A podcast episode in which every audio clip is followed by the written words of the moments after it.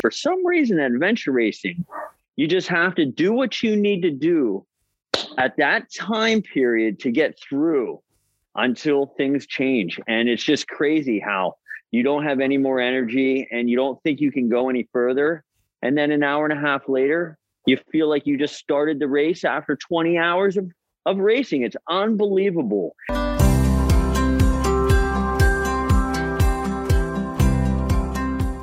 Welcome to the Dark Zone, an adventure racing podcast. I'm your host, Brian Gatens. In today's episode, Brian Reiss joins us to share his experience and approach to adventure racing. Brian has been active in the ARC since 2000, and his resume includes participating in 13 U.S. ARA championships, three world championships, and the 10 day Primal Quest Utah. Brian has also climbed Mount McKinley, the highest point in North America, has directed his own races, and is the owner and chief paddle builder for Jolly Rogers Paddles. He has currently quickly learned that he is a storytelling machine. In this episode, we talk about how he approaches nutrition, navigation, and how to be a great teammate. Brian and I have a running joke that he is the better Brian between the two of us, and after listening to him, I'm sure that you will agree. One important production note before the episode begins. This was the earliest Dark Zone podcast recorded, and this was before we began to dial in the sound and audio. Brian sounds great, but I sound like I'm in a hole from time to time. I hope you enjoyed this one as much as I enjoyed recording it. Sit back and enjoy this episode of the Dark Zone, an adventure racing podcast. If this was like a superhero movie, what's your origin story? Yeah, so so I started, well, let me say back in 2000, I get a phone call from my stepbrother. And he's an adventurer. I'm an adventurer. We were bike riding, we were running, we were paddling, just using old featherlight canoe paddles. He gives me a phone call and then he's like, Hey, there's um there's a race down in Virginia. Um, it's called it's um it's called an adventure race, and um we're gonna go ahead and we're gonna paddle, we're gonna run, we're gonna ride. And he's like, you do all that stuff, right? And I'm like, yeah. And I was like, okay, well, well, how long is it? He's like, it's uh two days. And I'm like, two days? You gotta be crazy, man. So then I was like, um, thought about it for maybe, you know, five, ten seconds. And, you know, I was a young kid then, 20s. I was like, you know what? Why not? I'm in. He's like, okay, well, you know, it's something like um, the Eco Challenge. You know, in 2000, the Eco was still still hanging on. Uh, actually, Brian, you tell me when was that? Um, what was was 2003? The Eco Challenge was the last one before. Was I think so. Like yeah, I don't know yeah, exactly. I think I think it's been gone for I think it's been gone for over 10 years, but 2003 might have been the golden age of it when it was really yeah. popular. Yeah. And then um so then that I I don't want to like jump on the wagon with the whole eco challenge thing, but I did know about adventure racing because of the eco challenge, and certainly I wasn't. I didn't watch every single episode, and I don't remember them all. But yes, that eco challenge did intrigue me, and um, I I never really thought like, oh, that's what I have to do, or I can do that. But after the first race, we Derek was a great navigator. He still is. Derek Lawrence. We started Adventure Pocono, and then for the next ten years, we just we just rock and roll with Adventure Pocono. We um traveled all over. We did some world championships, and um, I dragged my family with Kelly and Madison. I'm like, yo, our next vacation is going to be over to New Zealand. And they're like, oh, yeah, for what? And I was like, well, it's an adventure race. So we'll do, you know, you guys follow me around with the race. And then afterward, we'll do a week's vacation and went to Australia. Then afterward, just vacation style. And uh, so, yes, I was able to drag my family around. And Madison and my wife, along with me, were able to see the country, to see the world um, through adventure racing. So, yeah, I do have to. Uh, I do have to thank Derek for getting me involved. And I still do things with Derek. I still race with Derek. We're going to do Mount Rainier next year. Um, so for me, I love racing, but I love the competition, but I'm more more of an adventurer, more of an explorer. I want to I don't want to do the same race. I don't want to do the same road ride every day, the same race every year. I want to do a different area. I like different um, locations, different mountains. Um, and I do like to be challenged. I want to see how far I can go. Um, so that's kind of it. I love adventure. Bring it on, whatever it might be. And um, I'm probably game, probably game, and I'm going to hang on. So, so you you said something interesting. You said that you thought for a total of five or six seconds before saying yes, right? So your your barrier to jump into it was relatively low, right? You didn't go home, you didn't contemplate it and think about it, you didn't do a spreadsheet, you didn't. You basically someone said something to you that kind of poked you a bit. It sounded interesting. You had faith in him, right? You knew this person very very well, obviously, and when they floated the idea, you said you jumped right into it. Now, for for the listeners out there, and some of those who may be relatively new to this I'm going to assume, for the sake of the conversation, that you weren't great at it in the very beginning. What, what did you struggle with when it started? What did what were you able to look beyond in terms of your ability that you weren't that good at, but you really didn't care about? Well, we were um, we were definitely green the first race. We did not do too much research. I remember we had to carry a dry bag. I remember carrying my big NRS dry bag that I I used for overnight canoe trips. I carried that, and I was able to get my whole pack inside that during the during the paddle. And of course, we we use their their rental, um, you know, life vest and paddles, single blades, and which we grew up on. So I remember um, these other teams with these kayak paddles, probably epics. I don't remember. I just remember they were going double blade, and we were we were passing teams that had the double bladed paddles, and uh, we came off of the the paddle. Um, I think in second place, and I remember Don Mann. He's like, "Who is this team?" And somebody, actually, my wife was like, "It's Adventure Pocono." He's like, "How many races they do?" And she's like, "This is our first one." We ended up getting second place during that race, and I'm gonna say because of navigation. Because of navigation, Brian, you know that you got you could be the fastest team out there, but if you're going the the wrong direction, you're just going to have to turn around and go the correct. So we would, Derek is, um, he could download these maps. He would look at this map and, and look at it. And we would just go for an hour without him pulling the other map out. We would pass a team, say we're on our bikes on the road, pass a team at an intersection that they were looking at the map. We'd be creeping. Team comes flying by us 100 miles an hour. Next intersection, they're sitting there looking at the map. We just make the right next thing you know, they go fly. So anyway, um, adventure racing is all about navigation. So were we, we were definitely green. Were we, were we, uh, we were definitely overloaded. I remember, um, I was not feeling so good. So I was like, I need more food, ate more food. Oh man, not feeling, I need more food. Ate.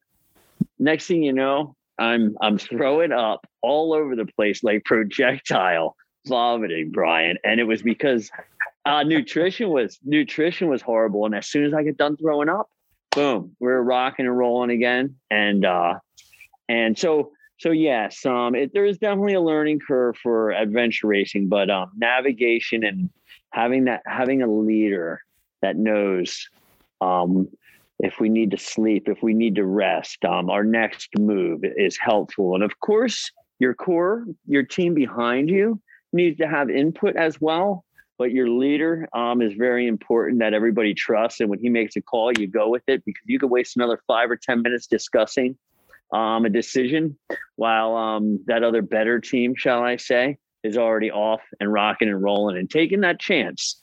You know, adventure racing always is that um, it's an 80% chance it's that way. And uh, we just got to go for it and see. And the next thing you got to say when you think you're there, go further go further instead of turning around or thinking you missed that checkpoint. You know, you know, and you you bring up a great point. Like so, so adventure racing is a, is a is a combination of a variety of factors that have to work together in unison, right? You have to you have to get your navigation right. Are you going in at least in the close to the right direction? Are you are you fueling your body right? Are you taking care of the system? Are you fueling the team right? Are you contributing to the team? How much gear are you carrying? Like there's a whole package that goes with that, right? And you make a valid point about time because I never thought about this before. But if you are in a 12 hour race and if you waste five minutes each of those 12 hours, you've given back an hour of race time. And so it's very clear that the that you have to watch the clock, you have to watch where you are, navigation. And I think that that I think the point you bring up, and I'm and I'm glad that we're talking because you do a really good job making it clear that you recognize that you had certain strengths in the sport, right? You clearly you you had the physical ability to go. You could paddle well. You had confidence, but also you recognized that there were things that you weren't good at. You carried too much gear. Your nutrition was down a little bit. But what you didn't allow to happen was you didn't allow your lack of ability to be good at everything get in your way of taking part in the experience. And I think that's a, a common thing that people run into too often in too many places of their life.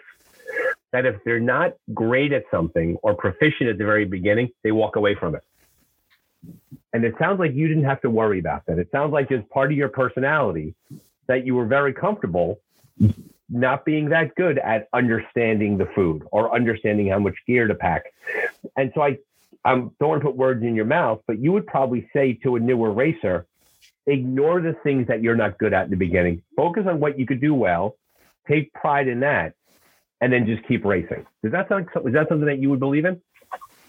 That's um that's pretty good, Brian. So I'm never one. I'm not one to say that um I should be the lead na- lead navigator or um can can actually uh, navigate quickly.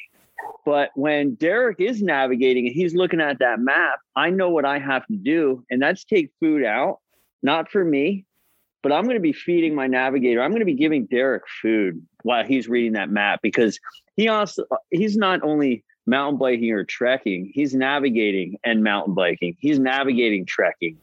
He needs, he, he's doing a lot more than me, who's just trying to t- keep the team together. So I want to make sure I want to keep him fueled. Hey, Derek, you drink. Um, so these are going back, you know, way back. You know, the new team that um, I'm racing with, Rootstock Racing, you know, there might be different areas that I can be helping in um, as well. So so you're you're right, Brian. Um, what else can I be doing when I'm not doing what that other individual on the team is doing? Yeah, that's kind of like um, that. That's been my role. The mule. Um, you know, I'm getting a little older, Brian. You know, the olden days, I would I would try to carry as much as I can. You know, the the the the equipment, the mandatory gear. Um, so now, um, you know, some of the other people might be carrying the mandatory gear. So I'm trying to hang on. And if that's my job to hang on and keep the team together, even though I'm the fourth person in line, um, I'm okay with that. And I'm enjoying the scenery and the trails and the mountains and the mud and the and and just being out there at night with with headlamps and seeing other headlamps on another mountainside and I'm just thinking that what team is that? Who's that? And I'm sure they're enjoying themselves and struggling as well. You're enjoying yourself, but you're struggling at the same time. And sometimes that's what's cool is um is being uncomfortable. How comfortable can you be when you are uncomfortable? And is that what actually makes you happy? You know, some people are actually happy being miserable. You know, I've worked with some people that um, they complain all day. And I'm like, you know what? He's complaining, but he's happy complaining because he likes to be miserable. so that's the other thing is all true adventures really aren't all that fun the whole time while they're happening. But when you get home, when you get home after one of our canoe trips on a weekend or a pack rafting trip, and it was hard, you get home and reflect on that for a couple days. It's like, you know what? That was awesome. When is the next when is the next trip? And I, I've been saying that like um in races as well. I'm like, you know what? This could be this could be my last race. And as soon as I get across the finish line, I'm like, what's next? What race is next? Um, so that's important too, that everybody knows that during that six hour adventure race, 12 hour, 24, three day, you're gonna have lows. You need um a teammate on your team that's gonna help you get out of that low or also help not talk to you because some people just need to be in that low and it's okay. Um, maybe they're better off being ignored. And by knowing your teammates, that's what's important as well. You could certainly race with a team of um, jump on a team and have a great race. But when you know your teammates, and when I can just look at my teammates and see, oh, yeah, she's hurting or he's not feeling so good and knowing what I can do to help them get through the next two or three hours till the sun comes up. Because I know once that sun comes up, boom, it's a new ball game. It's a new day. But um, knowing your teammates, I think, is very important. And uh, and yep, not not every minute of the race is going to be exciting and enjoyable. But man, when it's all said and done, you can reflect and feel pretty darn good about yourself and your team and the teamwork that happened out there. you know, and you're and you're you're you're you're a, you're a one man wisdom machine, right? Because there's so much stuff that you talk about there. Like for example, you talk about your your your role now in the team, and there's a there's a mountaineer. His name is Steve Swenson, and um, and I feel obligated to mention his name once a day because he's a hero of mine. And he's he's 65 now, and he is he is simply the most accomplished American mountaineer who's alive today. And he's amazing. And he's he climbed in the Karakoram Range. He did a, a climb in Link Sar last year and won the uh, major climbing awards. Um, and what he's talked about is as, as he's aged, is that what he has done is that he recognizes his role in the team, and he he goes with younger climbers who are stronger, and he doesn't have to lead on the climb anymore. He just merely has to play a role. He has to show his wisdom and his guidance. He has to carry the gear. And there was a moment during this major climb where they were trying to, they were near the top of Link Sar, this mountain range, this mountain they were climbing. And it was he basically, and he'll never admit to this, but if you listen to the reports, he saved the day because they couldn't attach themselves to the mountain. And you've climbed, right? You you know for a fact that you have to attach your gear to something. You have to be safe. You have to be protected. And on his own, he dug like a four foot snow hole into the rock face, and he he actually put protection down. And he saved this climb for the team, the yep. oldest climber, the most experienced climber. And so you're right that there's a there's something inside your person where you have to know your role and you have to see the team. And adventure racing, in many ways, is a constant understanding of human nature. You have to know your role, watch your teammates, take care of each other, know what they need and what they don't need. And you make a really valid point too, and it's a it's a it's a Kiwi phrase, it's a New Zealand phrase, and it's, sometimes fun isn't fun, right? And when you're in the middle of a yeah. race and you're just getting clobbered, right? It's it's the witching hour. It's two in the morning. You barely see any headlamps. You're tired. You're exhausted, and we both know that two o'clock in the morning, those four hours till the sun comes up are the longest four hours of your life. You live in this yeah. quasi twilight zone and you learn to sort of just buckle down and hold on. Um, and so you're, you're, you're spot on. And it's a great thing to say to people who are new to the sport, who are listening to this. The fact that everybody, including you, who raced well over 20 years, and before that you had exploration experience, but even to this day, you go through those moments and what separates you from them is the fact that because you've gone through them, you know you can get through them. You know, um, and so I think yeah. you're spot on. And then just knowing knowing your role and knowing what you have to do. Um, what do you think, looking back on your race experiences and seeing other teams from a distance, right? Because you race with your team, your partner, your core three other teammates. When you see other teams come apart at the seams, where they just fall apart during a race, and you just it, we've seen it all, right? We've seen teams just implode during a race. What do you think those teams might have done or might not have done that got in their way to do well during the race? What do you think happened in that team dynamic? Well, one thing that you need with um, adventure racing, obviously, is teamwork, but you need you need to respect what other people need. If one of the other people on the team needs to know, needs to ask the navigator um, where what our next um, landmark is or what he's looking for, um, then that and hopefully that navigator will give um, him or her the time to reply and um, give them the respect on what they need. Every um, I could sit in the back for two hours and not say anything and just be hanging out back there, or I could be talking for the for the two hours. And um, if somebody it doesn't doesn't want somebody, yeah, obviously um, everybody's been out there where probably somebody talks too much. Maybe um, there's somebody not enough, or my team sometimes knows if I'm uh, not saying anything for a while, I'm probably hurting, and then they try to um, engage a conversation with me. So so where teams fall apart could possibly be um, like a personality conflict, and um, there's probably people out there that say I'll never race with that individual again. Um, maybe that's how they broke. Maybe maybe the one of the guys on the team was just pretty much getting drug along for for too long and finally he broke and got to the next TA and said you know what I'm done and instead of the team slowing the pace down or possibly saying, hey, let me grab your backpack um, because everybody has a high and a low. You're going to get through that. And if somebody just takes your pack for one hour, you might grab, you might get your pack back the next hour and take that other individual's gear off his pack um, off his back and carry his for the next hour. Um, so what do, happens? Do you find that, do you find, yeah. Let me ask you a question. Do you find that that's that's very often that people struggle with that? That they struggle being vulnerable inside the race and saying, "I can't do this right now. You need to help me." Do you find that people struggle with that? I actually respect that a hundred percent. When we we won nationals, USARA nationals in Jim Thorpe in 2017 um, my, the lead navigator that uh, that was with me, I carried his pack, and I didn't think I was going to.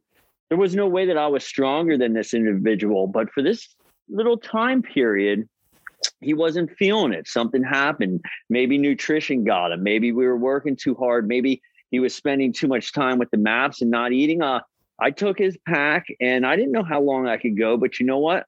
Uh, I knew that he needed me to take his pack, and it worked because um, once I gave it back to him, he was fine. We were fine. We were rocking and rolling. But for for some reason, adventure racing, you just have to do what you need to do at that time period to get through until things change. And it's just crazy how you don't have any more energy and you don't think you can go any further.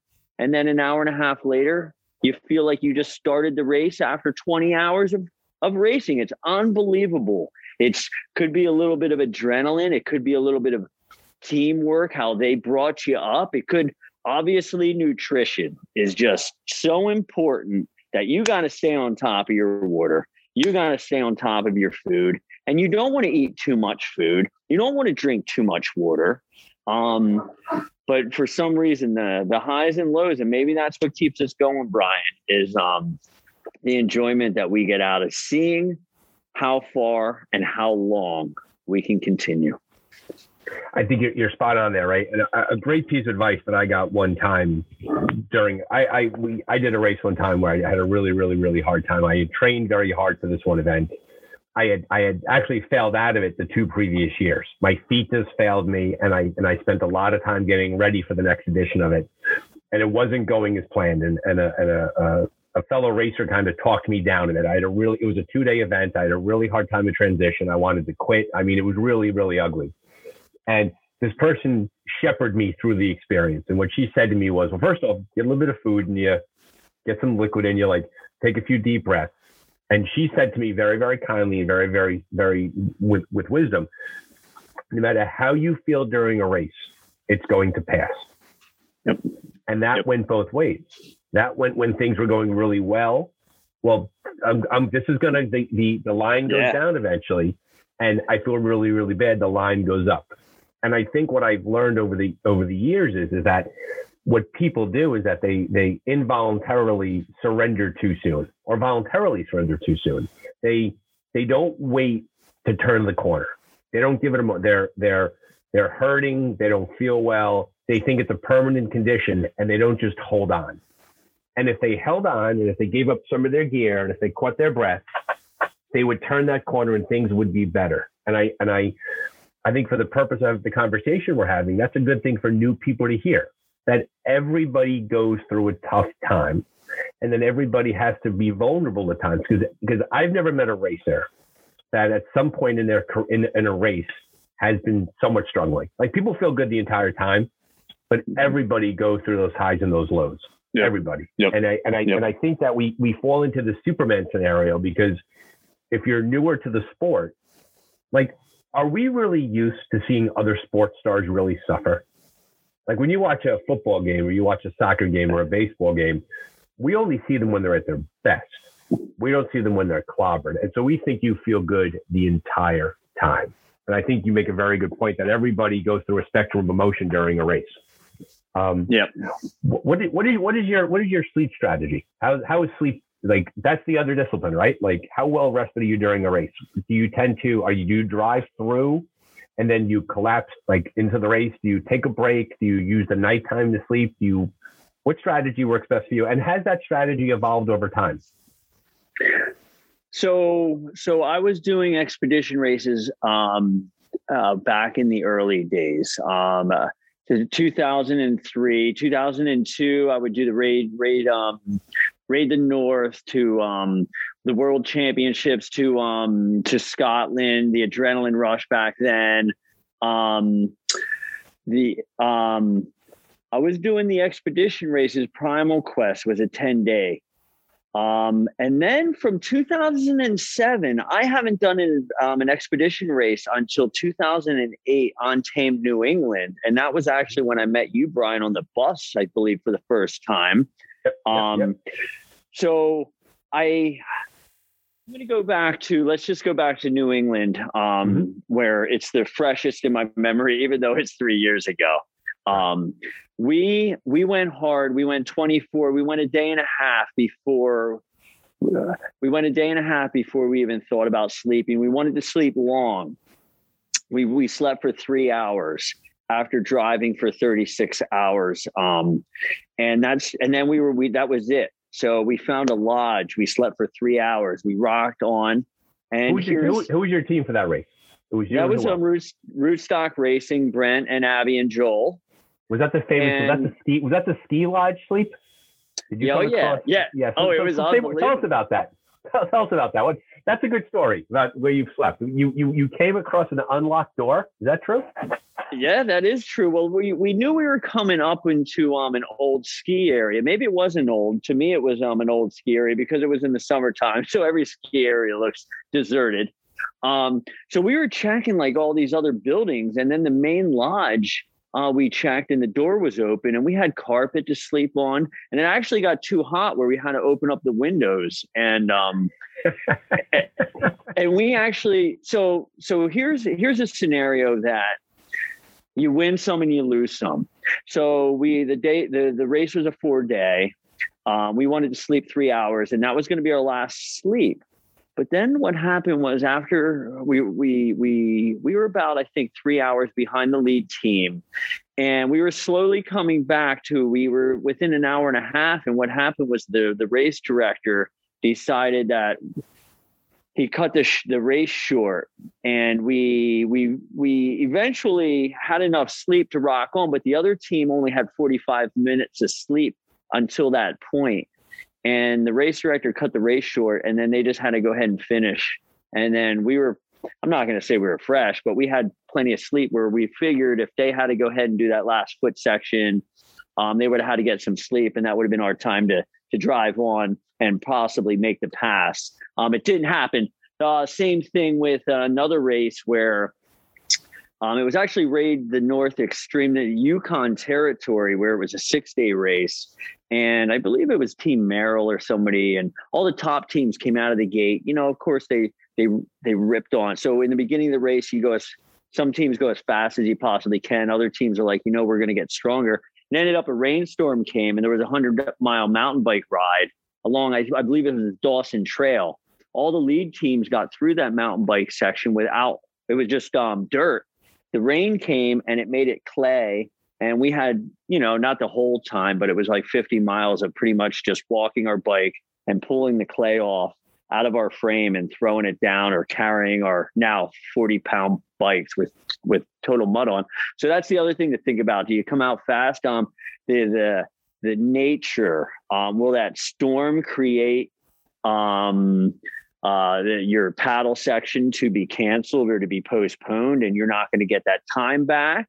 Um, a lot of these longer races have dark zones, so you got to race to that dark dark zone and get on the water before the dark zone. So you have to remember every race has its own personality, and you win some and lose some, and sometimes coming out fast and racing, thinking about that that four day race, thinking about it maybe in four quarters, uh, one mm-hmm. day being each quarter, and just saying, you know what, let's let's go strong for this quarter, get to that transition area and sleep. But the question was is when do you sleep? It all depends on how the race is set up. If there's a dark zone and you're going to get sleep and you're going to you can get sleep for free because that dark zone doesn't give any kind of credit, then that's what you want to race for. So you really adventure racing is about strategy. You look at the maps. You don't want to just look at the maps and figure out your route choice. You got to read the directions. Every good race organization has the directions spelled out. Some um some you got to get A through Z in the exact order. Other ones um you don't have to, and that's the first thing you got to figure out. Is um, can you go in any order? So just remember, directions are so important. Read them, and then you got to figure out strategy because adventure racing is not a triathlon. You don't get on your bike and go 100 miles an hour to the end of the road and then get off your bike and then do that run. There is strategy to it. There are areas where you got to decide on where you're going to go ahead and stop, go up the mountain to that checkpoint, grab it, come back down to your bike. That's the main thing strategy and um, thinking ahead, thinking ahead, thinking what your next move's going to be. So I, I remember that that Untamed New England. That was the first expedition race that I had done five days, and I and I raced with Jim Murden, and it was our and we had raced together. We're friends for thirty years, and we we did this race, and I remember distinctly. Um, first thing, I mean, I, I thought it was the greatest thing in the world, right? I thought, here I am, I'm just, I'm just going for it, right? And I and I and I and I, I remember distinctly wondering to myself, I never thought I was outclassed and I never thought that I was over my head, and I never thought that I was ahead of everybody. I was a competitor surrounded by other competitors, and we were taking this huge fight out of this thing, right? And there were teams there that were just incredibly talented, and teams that struggled mightily, and we we fell where we fell. And what I remember most about that race was the fact that the learning curve was so steep. I learned so much inside that experience. It was like going to university for adventure racing. And I and I and once again the highs and the lows, right? We had that first epic trek, right? That took us like 15 hours, right? Where the oh yeah, where the ma- yeah. where the, the, the map. I remember being given the map and being like, wait, there's no trails. Like the map was just this huge green blob, and you had to find your way. And, and Jim, who's our navigator, just killed it and crushed it. And then we had yeah. We had the yeah. pouring rain, and we got turned around on the bicycle, and we were we were going to miss the cutoff for the first paddle, and we literally thought our race was over after the first because we didn't get on the first canoe section. And then we had to then we missed the first canoe and we had to get on our bikes. And in retrospect missing that canoe saved us because we never would have gotten off the canoe in time to ride. And there were some teams that rode 200 miles over two days. They never made it to the next section and there's two things about that race that i remember distinctly one is i think that jim and i on day three or day four i think that we made the mistake of being given an out and riding into the finish and skipping some sections of the course because we were new. I think I was a very poor teammate in that respect. I think I did too good of a job talking him into, hey, it's day four. Let's call it a victory. Let's get out of there. And I think we left a lot of a lot of ourselves on the race course. We could have done a lot more. I remember that. But Yep. what I do remember is is that we got caught in that massive rainstorm on the ride in.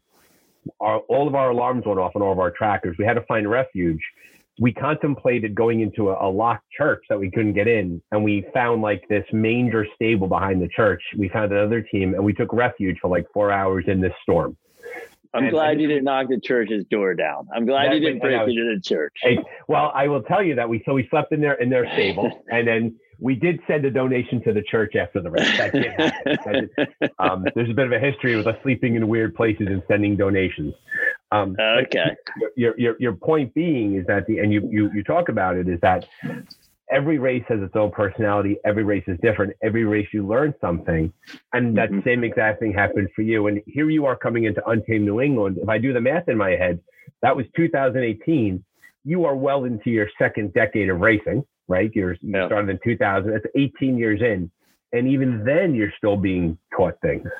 And Oh, once yeah. again for, for people who are on the newer side for the sport is when when someone who has your kind of, of, of background talks about that, nobody should go into an adventure race thinking that they will have immediate proficiency, immediate understanding. That it's a process of growing and learning more and more about yourself. And one of my future goals with, with this conversation is to talk to a team who just did their first adventure race. That's great. Right? So I have you on one side, and I have a team, and I and I bumped into a team down at Shenandoah Epic that these two guys are just going to be an adventure storytelling machine. They were they were so much fun on the course, and I can't wait to talk to them. And so you're you're, you're spot on about sleep strategies, making it up as you go along, figuring things out, nutrition, all of those things. So we'll we'll get towards the end here because there's a few questions I like to ask at the end. So one question I like to ask at the end what is your go-to race food? What is the thing that you say to yourself, this is going in my pack no matter what? What is it? Um, Brian's burritos. So Brian's I. Say more about am- Brian's Burritos. I am about real food. Um, I pre I go I I live in Quakertown, Pennsylvania, and I have the Quakertown Farmers Market, and they people laugh at the Quakertown Farmers Market. It's it's it's a pretty interesting uh, place just to people watch, but they have the best meat. They got the best cheeses and and the so I'll go there. I'll go there the, the Friday before race weekend, and I'll get my meat. I'll usually get hard salami, provolone cheese, something that will kind of last a little bit longer. But um, I'm forever pulling out like, and I'll try to eat the burritos at first because you know they're a little heavier than say my one my next my next go-to food, which is combos. Um, but the burritos are, are hilarious because they always know I'm pulling out Brian's burritos and uh, real food though. Um, well, I will, yeah. And then Abby brought um, to the Epic. She had some pizza in our TA that last TA when we went out for that final trek, and it was just at sunrise at 6 a.m. And there was nothing better than than pizza um, in the morning. So I will say pizza is a go-to TA food as well. But yeah, Brian's burritos and combos. Excellent, excellent answers. So, if there was one race that you could do again, for either because you loved it or you want to redeem yourself, what race would it be? Hands down, the Southern Traverse in New Zealand for redemption. So we went um this goes back to 04 05 we ended up winning the Beast of the East with um with um the team uh Hooked on the Outdoors. There was a magazine, Hooked on the Outdoors. So I teamed up with them and we ended up winning the Beast of the East. We got a free entry, 7,500 bucks worth to go to the World Championship in New Zealand. And first leg, uh, we weren't, oh yeah, it was, um, there, we started out as an ocean kayak and these waves were, these waves were 10 feet big that we had to crush through. We made it out. We lost the other team we ended up we were in last place and then finally we get out with the team. We we had to paddle in. There's there's people that have to remember this um, race but there's pictures of these double kayaks that are 18 foot long standing straight up with this guy coming up and over getting just tackled by the waves. And jet skis were just picking up gear and people. And me and um brian brian gat brian um brian it's something like Yes, Brian, not Brian Gatens, because that's who I'm talking to right now. It was Brian uh Gathens. Gathens? Yeah. Uh, a long anyway, relative. I've never met him. yeah, yeah. So so we ended up um he told me, okay, this is what we have to do to get in safely. A back paddle, and then as soon as that wave we got to catch up to the wave. And then as soon as the wave gets behind us, back paddle. We did exactly that. We were one of three teams that actually um, made it to shore and paddled in without breaking our boat and breaking our bodies. But and long story short was it was like the first or second um uh, area where you got uh, disqualified, you know, for not making the time frame, and uh, we we didn't make it. So me and Brian are like, okay, well, we're going to continue racing. And the race director is like, no, you can't do that. And we're like, well, we're going to do it anyway, this and that. And he really wasn't working with us. But luckily, my wife, luckily, my wife was there with, with Matt, my daughter, Madison. And uh, we, today we were able to move our bikes and we pretty much made a race out of the race after we were cut out. We were still able to race with Ian Adamson and Mike Kloser and see those guys finish and win. And,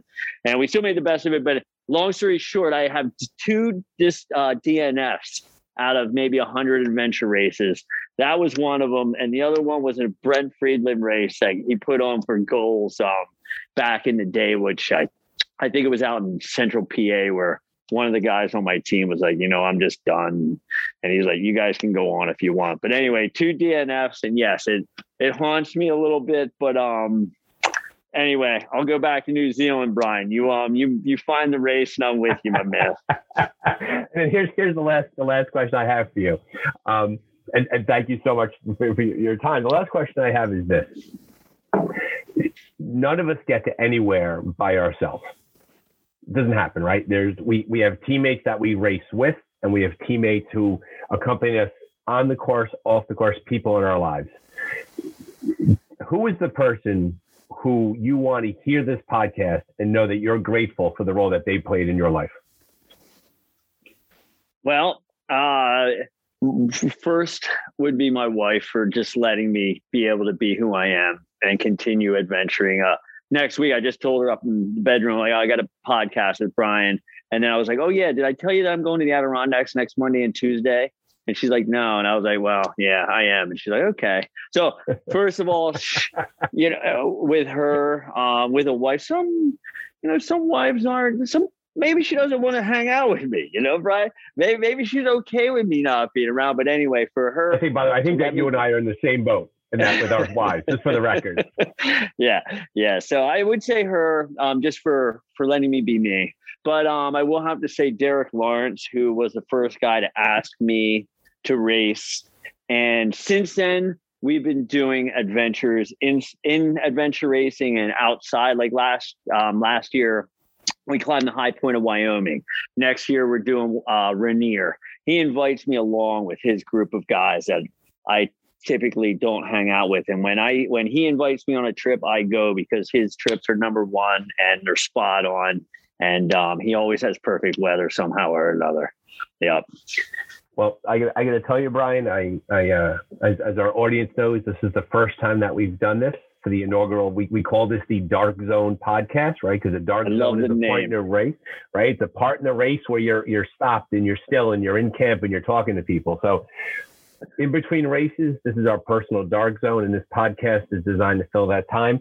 And I have to tell you, Brian, for the, the first time that we've done this, you have been an excellent guest. Your stories have been spot on, and you are a gift to the adventure racing community. So thank you, Brian, for all that you do. Have safe races and have a great night. Thank you very much, Brian. Thank you, Brian. Dark Zone. Boom. As promised, Brian Reiss was clearly the better Brian today. Thank you to him for taking part and to all of you for listening. What's next for Brian? The hot rumor is that he has secured a coveted permit for the Grand Canyon. He's going to give his Alpacka pack raft a go in the big water. Please check our website, www.ardarkzone.com, or drop me an email at brian at ardarkzone.com. Be sure to subscribe to the Dark Zone wherever you find your podcasts. Remember, check your maps and check on your teammates.